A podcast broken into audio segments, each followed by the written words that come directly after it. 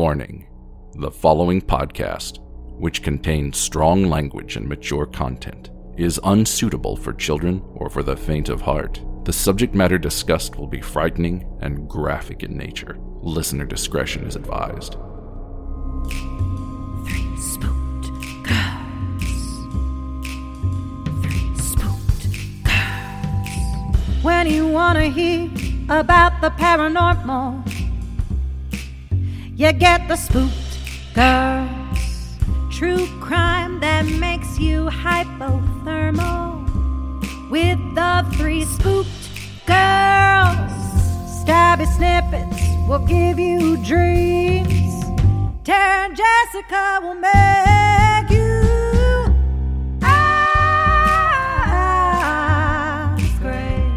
along with the spooked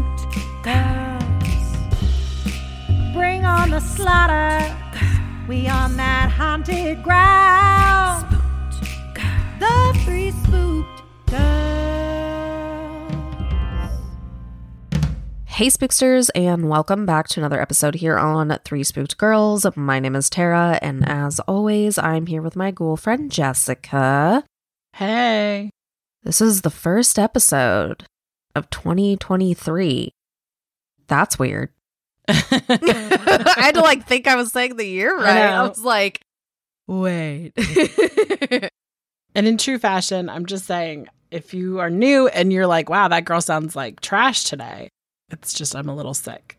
yeah, yeah. Tis the season for Yeah. the flu slash cold. Yes, we are Ghost of Ghoul, Friend, Ghoul Friends Past because we're recording a lot in advance because I'm getting ready to move. So, fun time. But I feel like that always happens around moves. It's like one or both of us get sick, so then we're just like, fuck, because then we have to like, we still have to like record a bunch and then we're dying. So it's fine. It's fine. Shows we love you guys. Uh, well, hopefully y'all had a good holiday season, or if that is not something you celebrate, you just had a good end of the year. But before we get started, if you would like to hang out with us on social media, our handle is at Three Spooked Girls. We are on Facebook, Instagram, Twitter, all of the places, and we have an amazing Facebook group. We have book club in there. We're gonna have another either mug or book exchange coming closer to Valentine's Day and that is Three Spook Girls Official. Go check all of that stuff out. And if you'd like to support the show, you can go to patreon.com backslash three spooked girls. For as little as a dollar, you get one bonus episode a month. Five and up, you get video content, ad free episodes, and all kinds of other stuff. So absolutely check that out. We would highly, highly appreciate it. And those of you that are patrons, we love you and appreciate you every single day. All right. So January is going to be a little bit different than our normal format. So normally on Mondays, Jessica and I split a case, but for the sake of us batch recording a lot, most of the month, if not all, is probably going to be similar to Stabby format. Jessica and I are going to be flip flopping. So if you hear from me on a Mhm. Monday, you're going to hear from Jess on a Thursday and vice versa. So, yeah, we're just going to go ahead and get into it. So, today I'm going to be telling you guys about the Chicago Tylenol murders. This was a newer one for me. I had heard very little about it, but I I don't even know. I think being sick and just dealing with like a lot of over the counter medicine and stuff kind of made me think about it cuz we've had colds, semi flu, I don't even know, just all the fucking nasty. So it made me I was like, "Oh wait, I remember this case kind of." or is it a fever dream? No, it was unfortunately very real. This show is sponsored by BetterHelp. When you're at your best, you can do great things, but sometimes life bogs you down and you feel overwhelmed or like you're not showing up in the way that you want to. Working with a therapist can help you get closer to the best version of you because when you feel empowered, you're more prepared to take on everything life throws at you. I know that sometimes when we are dealing with trauma or we are dealing with parts of our life that we want to grow in, seeking out therapy is a great thing. I've done it, and I can tell you that when I'm hyper focused and have a therapist to help me, I can be the best version of myself. If you're thinking of giving therapy a try, BetterHelp is a great option. It's convenient, flexible, and affordable, and entirely online. Just fill out a brief questionnaire to get matched with a licensed therapist, and you can switch therapists anytime for no additional charge. If you want to live a more empowered life, therapy can get you there. Visit betterhelp.com slash spookedgirls to get 10% off your first month. That's betterhelp, H-E-L-P dot com slash spookedgirls. So, our case begins on September 29th of 1982. 12-year-old Mary Kellerman lived in Elk Grove Village, which is a suburb about an hour outside of Chicago, according to Google Maps, with her parents. She had woke up for school that day just like any other day, but was feeling under the weather. She was sick. She had a cold. So her parents decided to keep her home from school because she had start, started getting sick the previous night, right? And obviously, with colds, as we know, comes aches, pains, you know, sometimes sore throat, that kind of thing. So her parents had her take some extra strength Tylenol because also that, you know, it helps with a fever, normal. But before Mary went back to her room, she went into the bathroom and her dad heard a cough and then a loud thud. So originally he thought she had dropped a hair dryer, and since he knew she wasn't feeling well, he went to go check in on her and found her lying on the floor, convulsing and passed out. So they called 911 at 6:33 a.m. and first responders arrive. Mary is transported to Alexian Brothers Medical Center by 6:38. So all of this happened in a matter of 5 minutes, which is very very quick. Mm-hmm. Tragically, Mary's heart did stop on the way to the hospital, and doctors and the ER staff did try to save her life for hours, performing CPR, you know, doing everything they could, even inserting a pacemaker. But sadly, Mary would be pronounced dead at 9:56 a.m.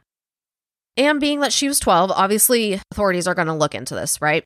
So they find the usual cold medicines and the bottle of the Tylenol, and her father, Dennis, tells them his wife had bought the bottle at a jewel store, which is, if you're not familiar, it's, you know, it's like a Walgreens type of situation.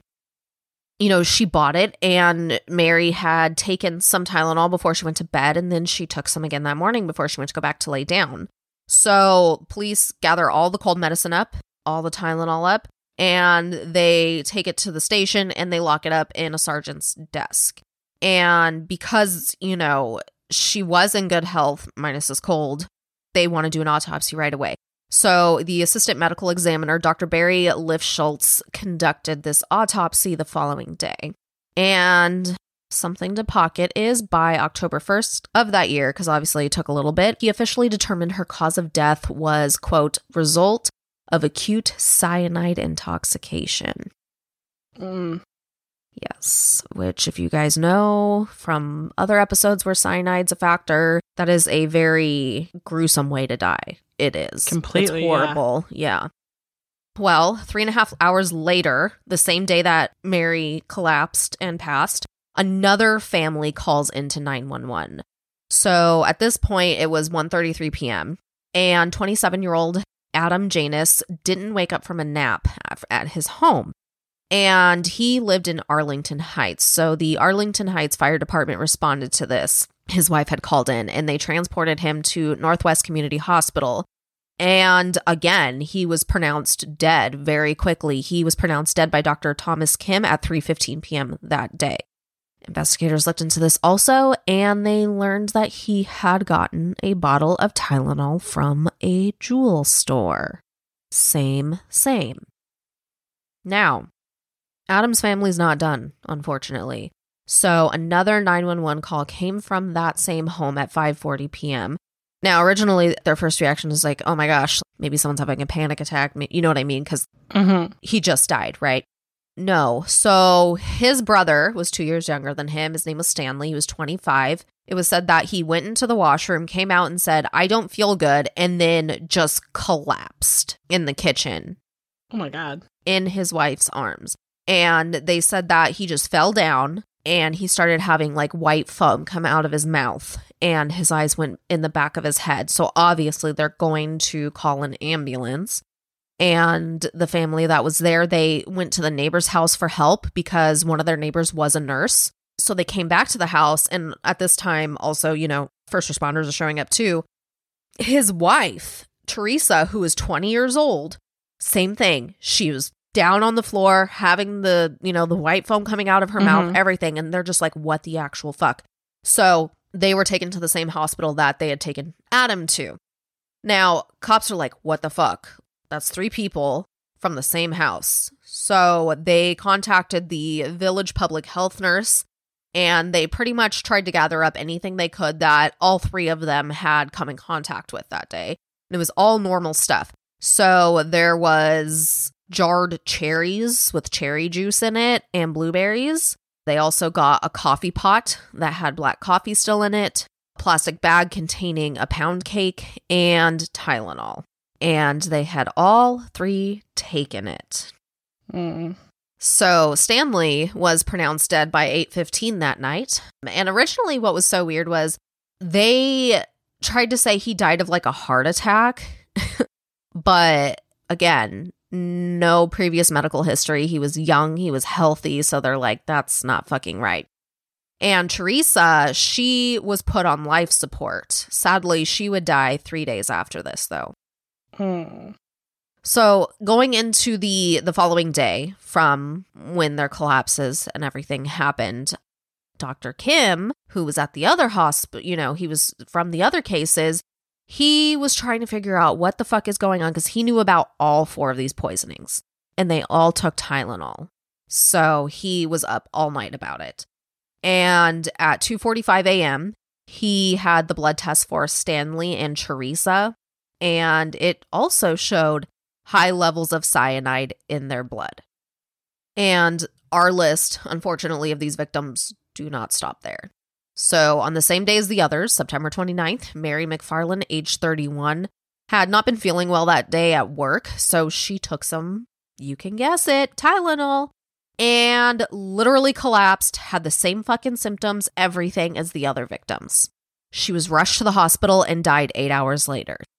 Oh, God. And again, I'm sure you guys can guess at this point, they did find high levels of cyanide in her blood. Now, all of these are obviously sad, but this one, I'm just like, Jesus. So, another woman, her name was Mary Reiner. She was age 27. She was had just had their I think their third or fourth baby and had just been released and went home. Well, her husband came into the room she was in and it looked like she was having a seizure. You can guess she had taken Tylenol because obviously she had just given birth. Mm. So, this Mary was transported to Central DuPage Hospital and they tried to save her as well, but unfortunately she died at 9:03 a.m. These are all happening the same day, which is just like fucking insane. And same cause of death as the others. Cyanide poisoning. Now, the last victim that's connected with them wouldn't be connected by authorities until a couple days later because her, so basically, her name was Paula Prince. She was 35 years old. She was a flight attendant. And what caused a red flag for her was she had missed a lunch date with her sister and she hadn't been heard from in a few days, which was not normal at all, right? So mm-hmm. they, you know, they went to her part, authorities went to her apartment to do a well check and they found her body.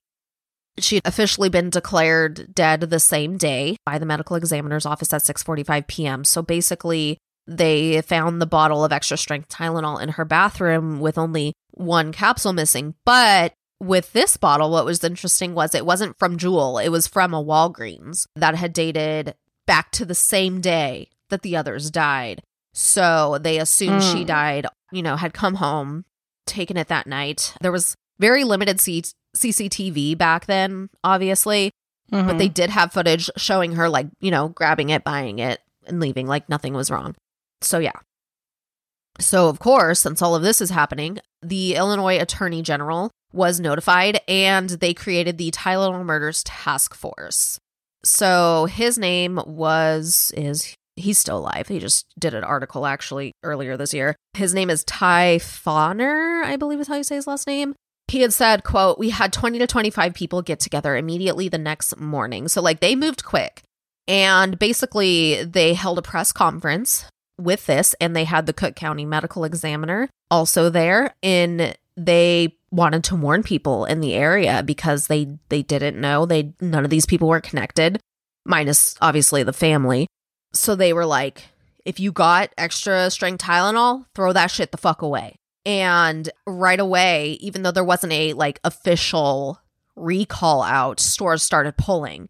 And right. they all had the same batch number, So they were like, okay, so do we pull some? Do we pull all of them? Like nobody really knew. So really at that point it was kind of like up to the discretion of the store what all they pulled, you know, but I from what I read, most of the stores were pulling everything obviously just to be safe. Right, because you wouldn't want to leave that like one bottle that you were unsure of in that one. Exactly. Exactly. And stuff just got so fucking chaotic because authorities are trying to scramble to be like, okay, is it everything? Is it just these? You guys have to think too, especially those that are younger. This case is why we have those, the tamper seals. now. Seals and the cotton didn't- and stuff. Yeah. Exactly. They didn't have that before. So, you know, they they were working 24 hours a fucking day. They had the local authorities, sheriff, any corners they could get, the FBI, the FDA, public health people, everybody was trying to fucking get this figured out. And they basically in the whole state, they were like, "No, we need to pull every single bottle that exists." Right. Because you don't want to like chance it. Exactly, because obviously this was laced with fucking cyanide. And shout out to the DuPage County, I'm probably saying that wrong, I feel like, but if I'm not, yay me. the deputy coroner, Pete Sykman, he was like, I am pretty sure that, like, before they even tested them, he's like, I'm pretty sure some of these capsules have been tampered with because of like the grainy powder that was in them. It like didn't look like normal Tylenol, right? So Mm. he was right. And of course, something like this becomes national news very quickly. And there was panic everywhere. On some of the articles I read, because obviously, like on news publications, people can leave comments and stuff. People were saying, Yeah, I had, it might have even been like, I watched a couple videos too. I don't know. Anyway, people were talking about being in like Florida and, you know, on the West Coast and all these different states and being like, holy fucking shit, is my Tylenol laced? Right. You know? And at that point, it wasn't public knowledge, like it was cyanide or whatever. They just knew people were taking it and dying. So there was people, all like a huge flood of people calling into like poison control and things like that, but being like, hey, I took, you know, I took this like two days ago. Am I okay? Like, am I gonna Right. do I need to go to the hospital? You know, all of that, which is like completely fucking warranted, right? Because this So- was way before you could just like Google like symptoms really fast. Exactly, exactly. This was the 80s. And of course, obviously, the stock price. I don't know why this was like brought up so much because I'm like, no fucking shit. But stock prices of Tylenol just like plummeted to the ground for Johnson and Johnson with all of this. And I'm like, well, duh, because like who the fuck's gonna risk that and buy it? No one. like, come on now. And you also like other places in the country because they didn't know like was it happening at a manufacturing level? Exactly. Yeah, so like that's scary because I could go to the store and buy a bottle of Tylenol Mhm. that was made next to a bottle of Tylenol that got sent to Chicago. Exactly, exactly. So, kind of like I said, they dismissed the possibility that this per- the person responsible for this was targeting anybody, right? And they were like, "We're pretty sure this was random. They probably didn't know the victims." So, with that theory, the task force reached out to hospitals asking, you know, has anyone been treated for poison burns or symptoms similar to, you know, messing with cyanide and stuff during that time frame. They also pulled library records to see if anybody had checked out books on cyanide. And they talked to vets in the area to see if they had any cases come in of unusual animal poisonings, thinking that maybe this person tested with the ah. animals first before putting it in the stores. And of course, when they are investigating, they talk to anybody and everybody basically. So they talk to lower level employees, managers, past employees who left not on good terms, all of that stuff near the area. And nothing. They actually even talked to a man who was charged with attempting to steal 28 bottles of Tylenol back in August, but that ended up being nothing. I don't know what the fuck he was doing with all that Tylenol, but okay. I can see why they would be like, okay, he's trying to steal this shit because Yes, oh, if he's stealing it, then he's like refilling the capsule, like the. Exactly. Exactly. Exactly. But that was a dead end. So, investigators also collected more than 200 cyanide samples from the Chicago area from businesses, facilities, all kinds of places. And they sent them to an FDA lab in Cincinnati. And there, research chemist Karen Walnick and her colleagues established a trace of element pattern, basically a chemical fingerprint. And essentially, for each sample, they had to see if it was identical, if it matched what was used in the Tylenol. Now, that really didn't do anything because they found literally no matches at all, unfortunately. So, another fucking dead end, which is just so goddamn frustrating. She had done an interview and said they were particularly concerned that something happened during the manufacturing or the shipping or storage, and we were able to analyze the cyanide to show that it was not the same as the cyanide at the plant that was in the capsules. So it was just like, nope. Basically, another nope, unfortunately. And it just went cold for months and months and months. But during this, they did talk to more people that they thought could be a person of interest as they went down. But it's just like everything was a dead end. There was a guy who was a chemist that had been laid off from one of these companies, and they're like, maybe, maybe he, you know, got pissed off and just did this out of retaliation. But it was like, yeah, he got laid off, but it was kind of like whatever because he already had another job and he was cleared. Like he didn't do it, you know?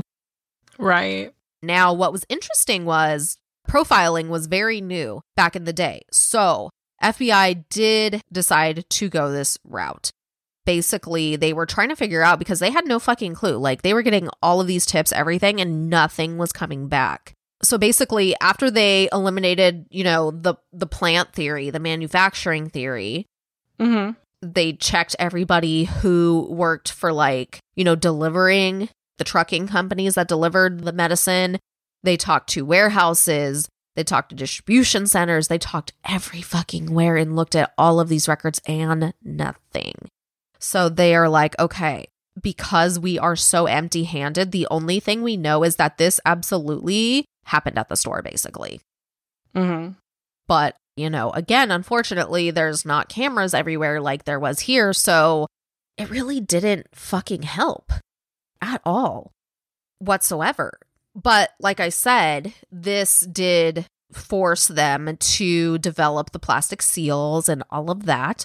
So it was like, it was really good for that. But, you know, it's kind of like, fuck. And they were kind of back to that guessing game because they were like, well, they didn't mention that the boxes, you know, were tampered with or opened of the medicine bottles. But it's like also at the same time, I feel like if you're sick or like your kid's sick or whatever, and, you know, not being taught to be aware of those kind of things, there's a chance they could have missed it. Or even like think about think about when you've gone to the store and you've picked up a product and the box is like dented or a little like Yeah. a jar. You might not like even today. Like I was thinking about the last time I bought toothpaste. The Mhm. top of the box is a little like awkward, but it could have just been like the way they took it out of the the shipping container to put onto the shelf. Yeah. It could have just happened.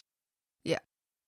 So that kind of leaves us at what the actual fuck. Like they literally have no idea. But there are a couple other specific suspects that they looked into that are just kind of interesting. So the first one is James Lewis, and he spent 13 years in prison for a conviction related to the crime, but he wasn't convicted as murdering or poisoning these people. Okay. So, yeah. So basically, there was a note that went over to Johnson and Johnson being like, if you want to know what actually happened, I need a million dollars placed in a PO box or in a, you know, a safe box at Continental Bank in Chicago. Obviously, dumb dumb, they were able to get fingerprints off this and they they got him and they're like, "Hmm, sketch, weird, what the fuck?" And Also, it's like, here, put this money in this safety deposit box. right, that probably has my name connected to it. or if not, because But oh, no no no, actually let's just actually watch it. Yes, and he also had an alias, James Richardson. So he was just a match, He and just changed his last name? pretty much, yeah, That's stupid. right, I guess not. I guess that's what they tell you to do. yeah, It's like only change part of it or keep your. Technically, they tell you to keep your initials the same. yeah. But basically, at first they couldn't find this dude, and literally everybody and their dad was looking for him, like all over the country, because they thought this is who did it. But they they arrested him. He was found in New York City in December of 1982. He was convicted of extortion, obviously, Mm-hmm. by a jury in the U.S. District Court in Chicago of October of 1983. And during his sentencing, a U.S. attorney, Dan Webb, called him a walking crime wave. He was sentenced to 10 years for his extortion attempt.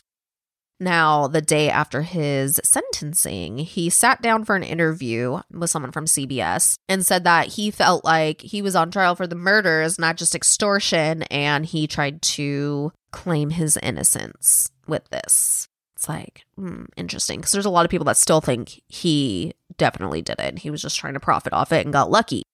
Now, Another one they looked into was kind of like when they were looking into the people who worked in the warehouses and stuff. There was a guy named Roger Arnold. He was 48 years old and he worked at the docks of the Jewel warehouse in Melrose Park. So they had gotten a lead from him because he had purchased a large quantity of cyanide about six months prior to the poisonings and was acting erratic, like acting crazy. He basically had guns on him, ammunition on him, had books on explosives and poisons. And then it was funny to me because one article I grabbed it, it was like, he had a book titled The Poor Man's James Bond. like, what the fuck?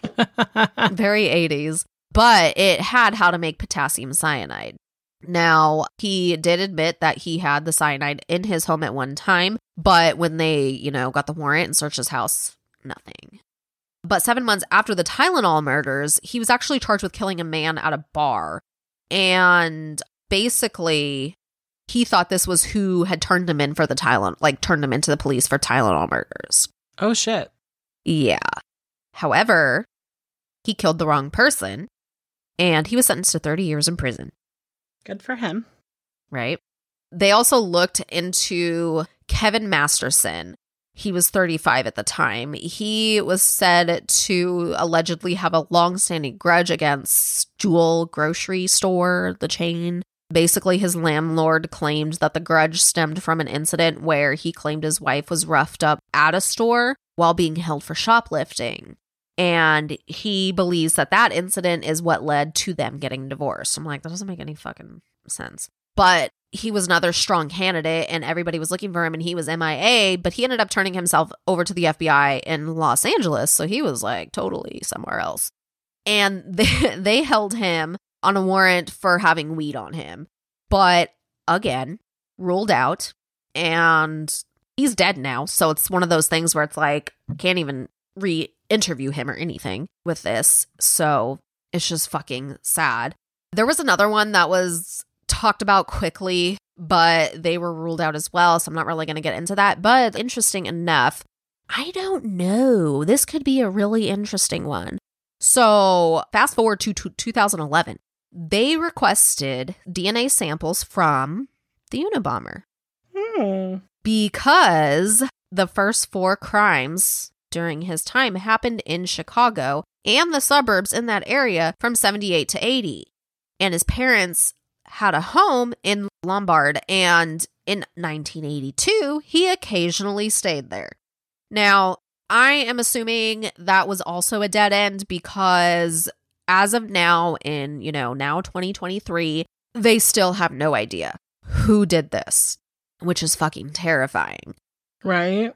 It could have been one of these, you know, these men that I just mentioned. It could have been somebody else. But at this point, they literally have no idea. Like I said earlier, the the DA and they've done some update articles and stuff as time has went on, but it's like basically all they say is we're gonna retest this the DNA, any DNA, see if there's any kind of DNA, put it in the system, things like that. And I mean, we have seen this happen where they revisit it and they finally do solve it. And I I hope they do because it's just it's scary because they they have no idea. They have no Mhm. idea who or why poisoned these bottles.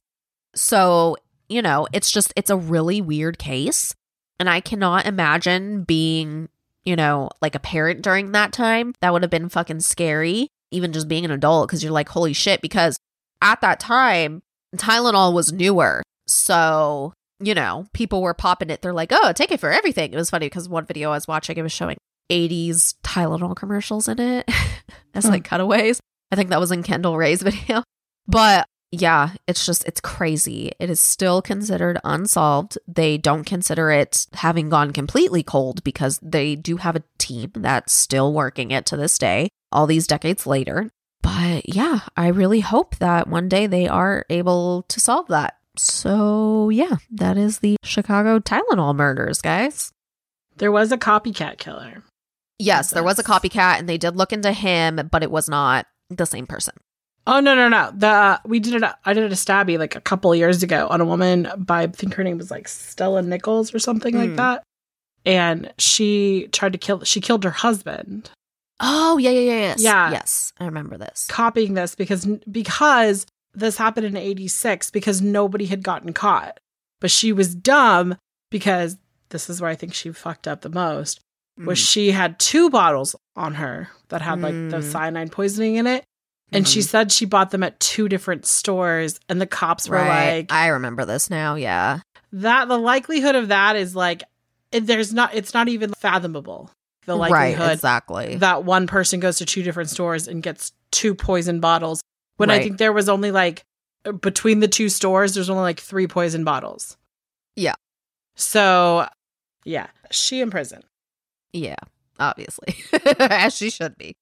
All right, y'all. Well, that is going to go ahead and wrap us up for today. Thank you so much for listening, as always. And we will be back on Thursday with the stabby. Bye, guys. Bye.